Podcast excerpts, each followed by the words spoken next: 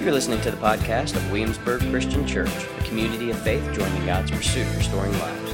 We hope you enjoy this week's podcast.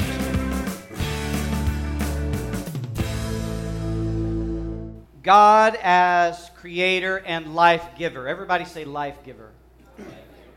Okay, let's, let's do that a little bit better. I know we just lost 110 children from the room, but let's say life giver. That's important. God as creator and life giver speaks to the created ones. And as a divine parent, the life giver and creator looks upon the beloved and says in Deuteronomy 32, verse 18, You ignored the rock who gave you birth. You forgot the God who gave birth to you. You hear the language? The God who gives birth. What imagery is that? Motherly, maternal imagery. The God who gives birth to you. And even through the mouths of the prophets, God speaks as creator and divine parent, where God says in Isaiah 49, Zion says, The Lord has abandoned me, the Lord has forgotten me. But can a woman forget her nursing child or lack compassion for the child of her womb? Even if these forget, I will not forget you. Isaiah 66, verse 12. For this is what the Lord says I'll make peace flow to her like a river, her being the people of God, and the wealth of nations like a flood. You will nurse and be carried on her hip and bounced on her lap. As a mother comforts her son, so I will comfort you, and you will be comforted in Jerusalem. It's the language of God as a divine parent, language of God as mother, the language of God as life giver, nurturer, sustainer. And then in Jeremiah chapter 3, verse 19, the image returns, but the heart remains the same. Jeremiah 3, verse 13, the Lord's words through Jeremiah I thought to myself, I would love to treat you as my own children. I wanted nothing more than to give you this beautiful land, the finest possession in the world. I looked forward to your calling me Father, and I wanted you to never turn from me. God, now the imagery turns to divine Father. From imageries of divine Mother, which is to lead us to one understanding above all things, and that is that God is a divine parent, longing to give life to God's beloved, longing to nurture, longing to provide, fighting for, even if it means fighting with, in a pursuit for the beloved of God to know God's belovedness. And then later on, the creator and life giver comes to us as one of the created ones in what we call the incarnation Jesus, right? And Jesus tells this story of God's parental love. And I want to encourage you to make sure that you do not allow the over familiarity with this story to cause you to miss some of the beautiful little nuances and layers that's present in this story Jesus tells about a father and a couple sons. Luke 15, verse 11. Jesus also said, A man had two sons. The younger of them said to his father, Father, give me the share of the estate I have coming to me. So the father distributed the assets to them. Not many days later, the younger son gathered together all he had and traveled to a distant country where he squandered his estate in foolish living. After he had spent everything, a severe famine struck that country and he had nothing. Then he went to work for one of the citizens of that country who sent him into the, his fields to feed pigs. He longed to eat his fill from the pods that the pigs were eating, but no one would give him anything. When he came to his senses, he said to himself, How many of my father's hired workers have more than enough food? And here I am dying of hunger. I'll get up, go to my father, and say to him, Father, I've sinned against you and in your sight. I'm no longer worthy to be called your son. Make me like one of your hired workers. So he got up and went to his father. But while the son was still a long way off, his father saw him and was filled with compassion. He ran, threw his arms around his neck, and kissed him. And the son said to him, Father, I sinned against you, heaven, and your sight. I'm no longer worthy to be called your son. But the father told his servants, Quick, bring out the best robe, put it on him, put a ring on his finger, and sandals on his feet. Then I want you to bring the fattened calf and slaughter it. Let's celebrate with a feast. Because this son of mine was dead and is alive again. He was lost and is found. So they began to celebrate. Now, his older son was in the field. He came near the house. Everybody say near the house. Not in the house. And he heard music and dancing. So he summoned one of the servants, questioning what these things meant.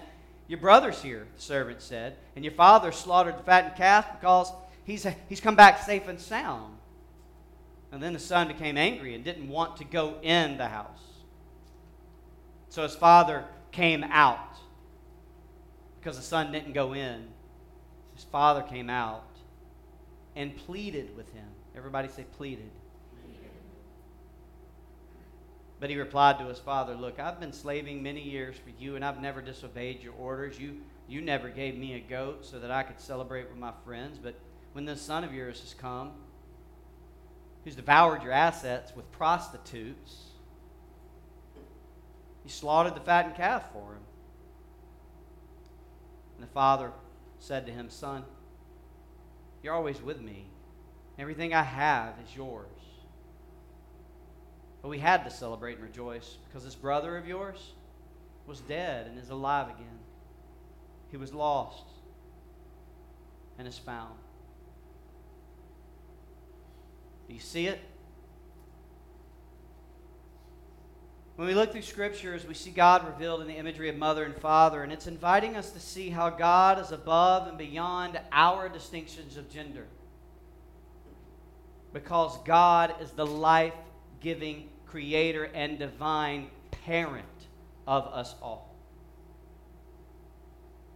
God needs us, longs for us, it seems, to see that God is the source of all life. And since God is the source of all life, God alone can give us life, which means then God alone is the only one who can be enough for us.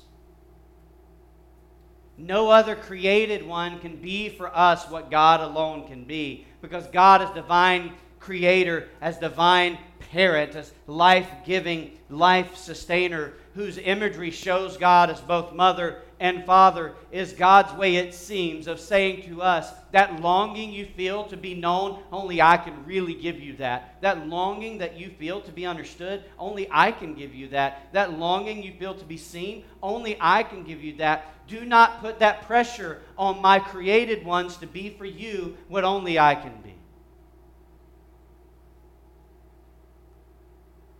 I alone am enough, God says. Because we never will be. And please hear me on this. And we don't have to be. We don't have to be. It's not an expectation God holds. Katharina of Siena, she was this 14th century lover of God. She was an activist before it was cool in the Middle Ages. You'd have to read about her story. She died at 33, but she said something beautiful about the love of God. She embodied this love for God. She embodied an understanding of God's love for her. And so oftentimes people would write to her and ask, How is that even working out in your life? Like, how do you, how do you know God like you know God, love God like you love God? She wrote this. She said, God has loved us without being loved. You hear that? Come on, y'all awake. God has loved us without being loved. God loved us first. You hear sometimes in Christian music, and you hear people talk about how we are made for worship. We weren't made for worship. We weren't made for the glory of God like the catechisms say. That's not how we were. That's not the chief end of all men. The chief end of all men is not to give glory to God. The chief end of all men is to know what it means to be in life with God, to be loved by God, and to love God. That is the chief end of all men. Why do I say that? Because that's an original glory. In original glory, God made humanity to share in the life of God. We are made for love you don't hear it said in the Hebrew scriptures that the chief end of our lives is to worship God. Worshiping God comes out of an understanding of God's adoration and love for us, and worship comes then out of an understanding of our adoration and God's love and our love for God. That's where worship comes from. We do not worship because we do not love. And therefore, we cannot give glory when we do not worship and we do not love. Love is the chief end of who we are. And to be with and to share in the life of God. And in the Hebrew scriptures, over and over and over again, you see this imagery of God as this divine parent in pursuit of a people that God loves. So much so that Caterina of Siena said, later on she wrote, We are such value to God that He came to live among us and to guide us home. Everybody say home. So if you want to know what you're made for, you're made to be at home with God. Come on now. You're made to be at home with God. She goes on to say, He'll go to any length to seek us, even to being lifted high upon the cross to draw us back to Himself. We can only respond by loving God for His love. The soul is in God, and God is in the soul. And then Caterina of Siena says something that I think is better than our little phrase of Christ is as close to you as the breath in your lung. It's not as poetic, but it's definitely better. This is what she says. She says, God is closer to us than water is to the fish. I just like the imagery. Again, not as poetic, but powerful imagery. Beloved, we see Jesus and we remember on the cross that the love of God is magnified. And I need to say this because there's a lot of theology about only really 1,000 years of it. I want to be clear. Only 1,000 years has this theology existed in Christian history. I just want to be really clear on this because I think it's important to remember that we, we're told that on the cross of God, the wrath of God is satisfied. And we're taught to believe somehow that Jesus does what Jesus does on the cross and somehow changes God's mind about how God feels about us. That is not what we see in the Hebrew text. It's not what we see in Jesus, and it's not what we learned the first thousand years the church was in existence, because it's not that on the cross the wrath of God is satisfied, it's on the cross that the love of God is magnified And what we see is that Jesus dies for us because God loves us. God does not love us because Jesus died for us.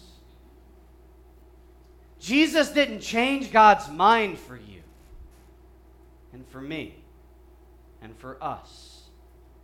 Jesus revealed God's mind for. And that's a different way of understanding what God's doing in the world.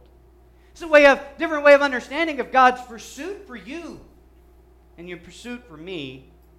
And it's what we see in the Hebrew scriptures. Because here's what it comes down to. Okay, here's what it comes down to.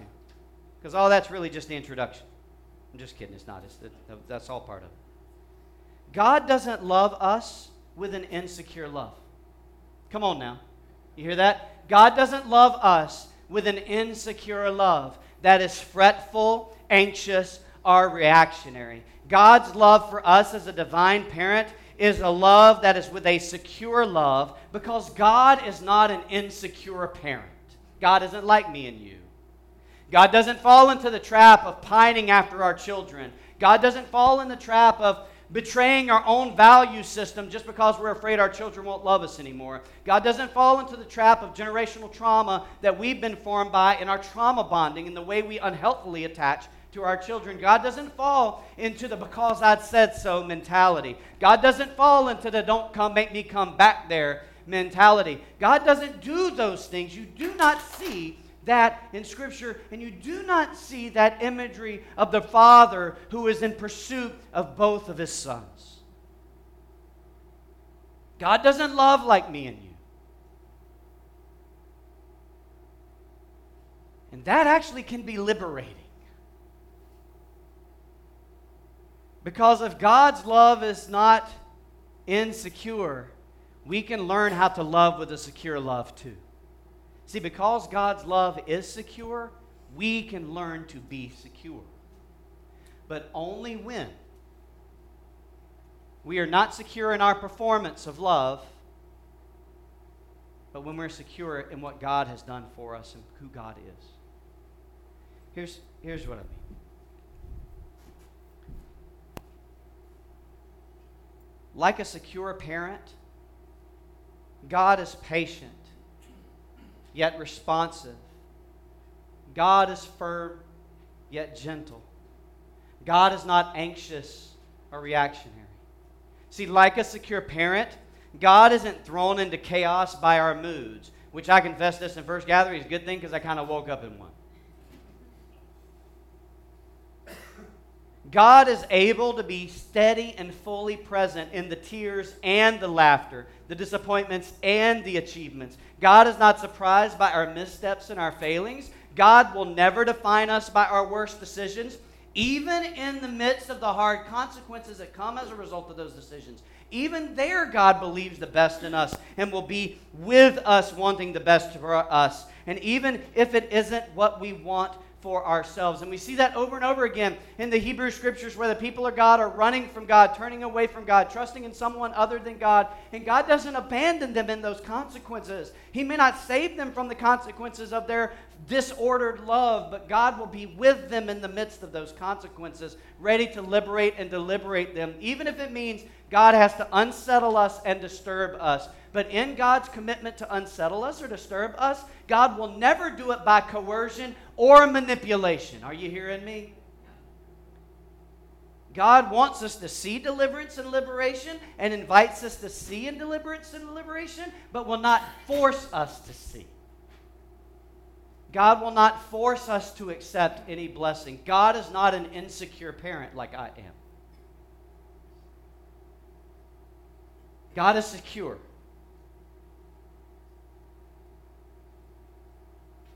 God doesn't have to buy into these ideas of manhood and womanhood, which are usually built on social constructs anyway. One of the things I ask first service to consider doing when they leave is what I'm going to ask you to consider doing when you leave. Leave today. I encourage you to leave today and let go of whatever view of womanhood and manhood you have and turn it toward Christ likehood.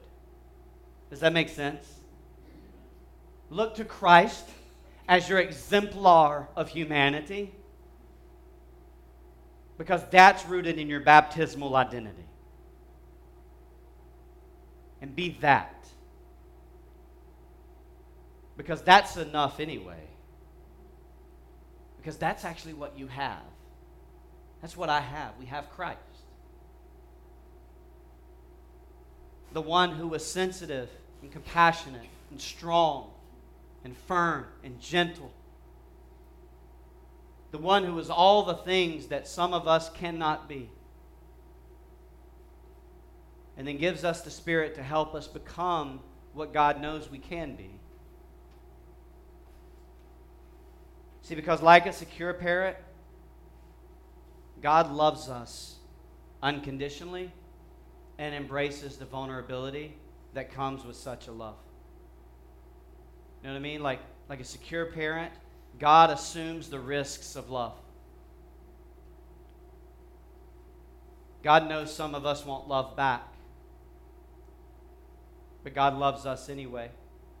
God knows that some of us may take our estate and all of the assets that we have in the kingdom and just run and squander it all, and God loves us anyway. God assumes the risks of love which is why God doesn't have to manipulate and coerce and betray God's own value system and God's own beliefs.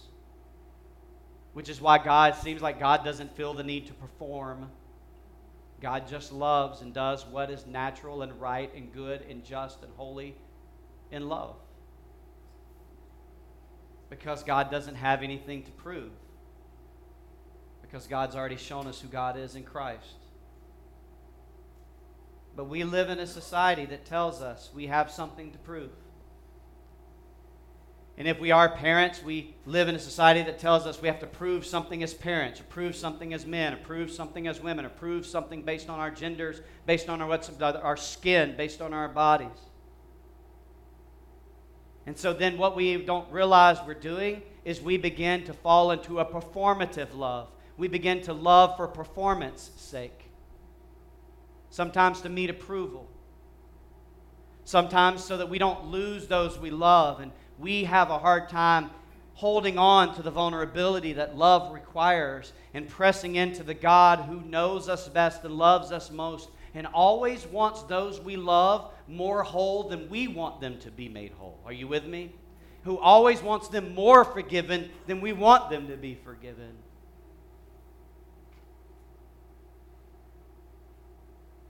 And so we live our lives many times with something to prove.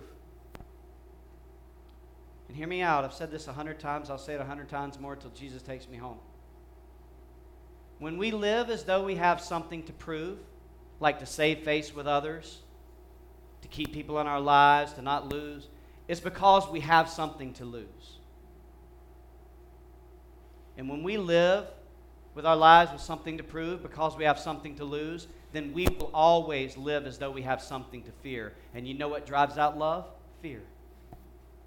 You know, when we don't make our best decisions, when we're in fear. You know, when we bow into anxiety and reactionary postures of love, is when we're driven by fear. And that is our battle, that is our continuum of tension. I have prayed for Ian every day of his life from the age of four. And Ian would pray it too. And if you asked him, he would say it. He always prays every morning God, help me to remember that I have nothing to prove, nothing to lose, nothing to fear because I'm loved by you and that's enough. And we have to learn how that is enough. And the only way for us to learn how that is enough, at least the first step, is recognizing that I don't have to be enough. Because now I'm allowed to be vulnerable in my love. So, you know what you're all allowed to do? You're liberated from performing love. Feel free to blow it. I mean, really. How many parents that I've pastored who, like, don't tell anybody about my kids, will you pray for me? Why? Because somehow you think everybody else is perfect with theirs? Because we're going to judge each other for it? Has everybody looked at their parenting? I mean, none of us are, we don't have to be perfect. We don't have to perform it. We can be imperfect in love. Because the only way we become perfected in love is when we're willing to admit that we need perfection in love. But when we recognize that we're not going to be the ones to do it perfectly, and we don't have to, God never called us to love perfectly, God called us to love faithfully. And only way to love faithfully is when we love imperfectly, that we ask forgiveness for the imperfect love, that we say we're sorry when we don't meet the demands of love, when we say that we did it wrong or that I was wrong. But fathers and mothers and brothers and sisters and sons and daughters and human beings who won't say, I'm sorry, human beings who won't say, I did it wrong, human beings who won't say, I hurt you and I repent and I will do the repair of that. What we're seeing when we become those people is a people who are actually afraid to love. And Yahweh is calling us to a liberation of love. To help us see that in our insecurity, God isn't insecure. He's, he's okay. And if God is secure, then I can be secure even in my insecurity. So I want to say this to those of us who are parents, or to those of us one day planning to be. The best thing we can do for our children is find our security in God's love. And when we are insecure, remind ourselves and our children that God never is. Are you with me? for all of us. The greatest love we can give is a love that is secure from a person who is also secure in God's love. And if I can give that then I can admit my wrongs and right my wrongs. Then I can stop feeling the need to have something to prove to my children or to you or to my neighbors, and I can then just be freer to love. So say what they want to say about me, do what you want to do to me. I am free to love. That's where we can go. And that's the kind of love that can liberate. But that love does not happen by mustering up it in ourselves, which is why we've tried so hard. That love happens when we ultimately begin to realize what it means, and I mean what it means to be loved by God just as I am, not as I should be, trusting that God's love is the only power that can transform me into who I can be. That's why we mean when we say God knows us best and loves us most. That stuff you don't want to tell anybody, that stuff you don't even want to admit, God already knows it. And He loves you. So then, what is there to hide? See, when we're able to reveal the most vulnerable wounds of ourselves with someone who has proven again and again that they'll be gentle and not abandon us, then we can learn how to be gentle to ourselves and not abandon ourselves. God will work in our wounds, with our wounds, and through our wounds to show us that our wounds do not have the final word. God can be trusted with these wounds. God can break the generational cycles of trauma. God can break the unhealthy patterns of family systems that have been formed in our lives by those who formed us. God can disrupt and dismantle the systems of oppression and our social constructs that threaten our way of being. God will deliver us and fight for us, comfort us and provide for us. Because God is a faithful, divine parent who does not love with an insecure love.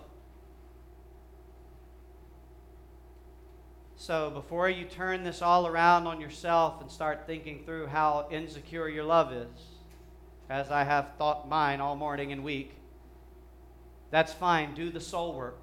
And that's okay. I'm not, I don't want to take that away from what the Spirit may want to do in you. But I ask you to remember this first. Do not go there until you truly remember and realize that God loves you with a secure love. Does that make sense? Everybody good? You have any questions about that or any critiques about that, then email John at john at williamsburgchristianchurch.org. John at williamsburgchristianchurch.org. Let him know how you feel. So, look, I'm going to wrap this up. In this story of the prodigal son, I want you to realize something, if you will. I'll invite you to see something with me. Did you notice that in the prodigal son story, that the son doesn't return home because of the renewed love for his father? Did you notice that? Did you notice that he comes back home simply to survive because he ran out of money and is starving? Did you notice that? Did you notice that the father didn't say, Come home when you're sorry about it? Are you really sorry? Did you notice that about God? Because the father's God in the story, not me and you. Just want to be clear. Did you notice that kind of secure love? Did you notice how the son rehearses his speech to his father? He says, I'm going to say this and I'm going to say that. And then he gets to the father and he says, Here's this and here's that. Did you notice that the father ain't even hearing it? That the Father doesn't say thank you or I needed to hear that before I give it. Did you notice that the only response of the Father is, He's home? Did you notice that?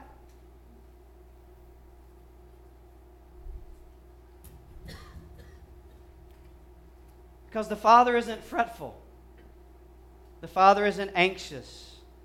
The Father isn't reactionary. Not even toward the Son who sabotaged his life. But he's also not any of that toward the older son who showed his resentful and entitled disposition. His father just wants them both home. Because in the story, we see a father waiting on his son and not waiting on a way that requires the son to come to him, but waits on his tiptoes and runs out to him to embrace him. And then in that embrace, you notice in the story how God goes to find the lost elder son because the lost elder son is lost because he's not in the house either. He's not home either. Because did you hear the story? The story is intentional. Jesus says he didn't come inside the house. And his refusal to come in, did you see how the father went out? Did you hear how Jesus said that the Father went out to the Son and was with the older self righteous Son and sat there and pleaded with him? Did you hear the word pleaded with him? Did you hear the Father say, Boy, you better get right and come on inside? Did you hear that? Because I didn't hear that. Did you hear the Father come to him and say, Get inside? Why, Dad? Because I said so? Did you hear that? I didn't hear that. Did you hear the Father just simply plead with the Son? And did you hear how the Father pleaded? Did you hear what the Father said to the Son? The Father just simply said to the Son, Son, I know, but you're with me. Everything I have is what? Yours. You, son, have nothing to prove either. Come on now.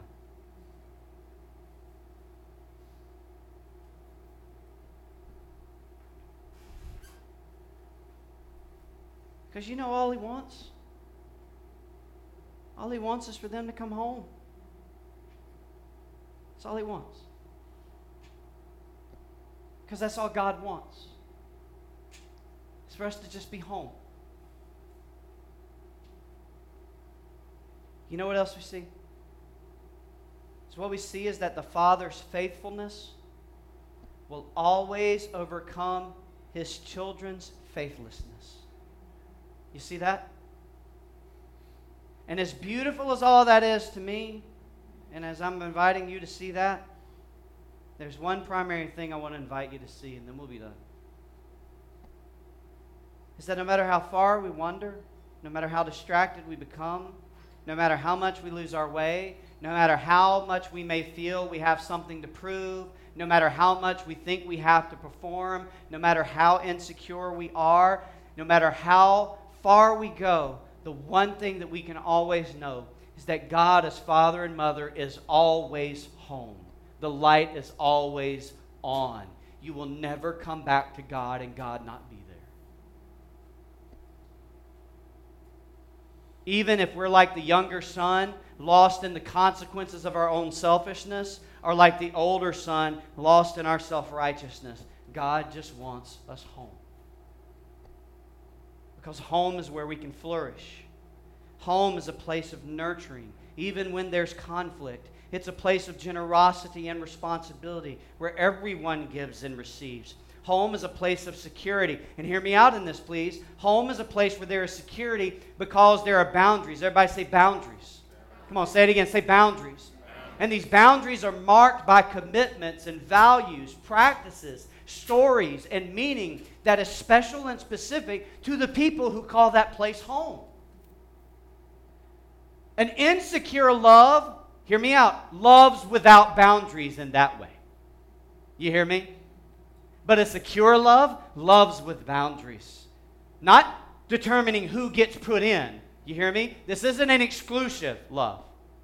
Faithful love loves without exclusion, but faithful love loves with security that says what it means to be in love is to live in love. Does that make sense?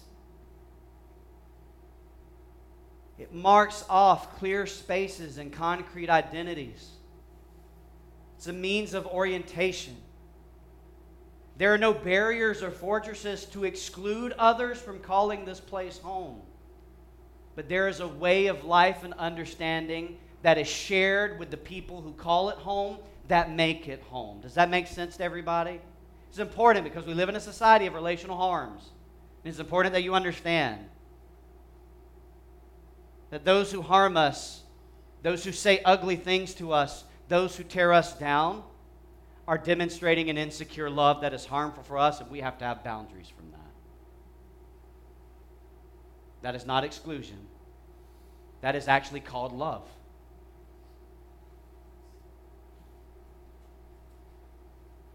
God as Father and Mother welcomes us home and makes a home with us. And in this society where boundaries are blurred and it's ever changing, we need that kind of love and identity that God offers us as a gracious and generous homemaker because that's who God is a gracious and generous homemaker.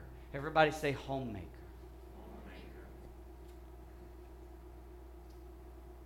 God is seen as a gracious and generous homemaking parent whose hospitality is connected to God's own presence and sovereignty and provision. And then we as a people who are adopted in as children and made citizens of this kingdom are now find ourselves home with God are now called to make a home possible for others. And so here's how I close. It's too easy for us to leave today going, God loves us with a secure love, and I'm at home with God, and God will pursue me, and all of those things. It's too easy to take this with me in the center of the conversation. And that doesn't change. You and I are in the center of this conversation. I should say, God's in the center of this conversation, and we are organizing our lives around the God who's in the center. But it's not just enough for us to receive it, because God now calls us to go live it and to make sure that other people know that home is possible with God. Are you with me? Because you remember how the Father goes and runs after the Son? You remember that? The question for us is will we follow the Father in running after the Son? Or will we be the opposite of a secure love and make people apologize when they come into the church? Make people have to behave a certain way when they come into the church before they're loved by the people of God? You're listening to the podcast of Williamsburg Christian Church, a community of faith joining God's pursuit restoring lives. We hope you enjoy this week's podcast.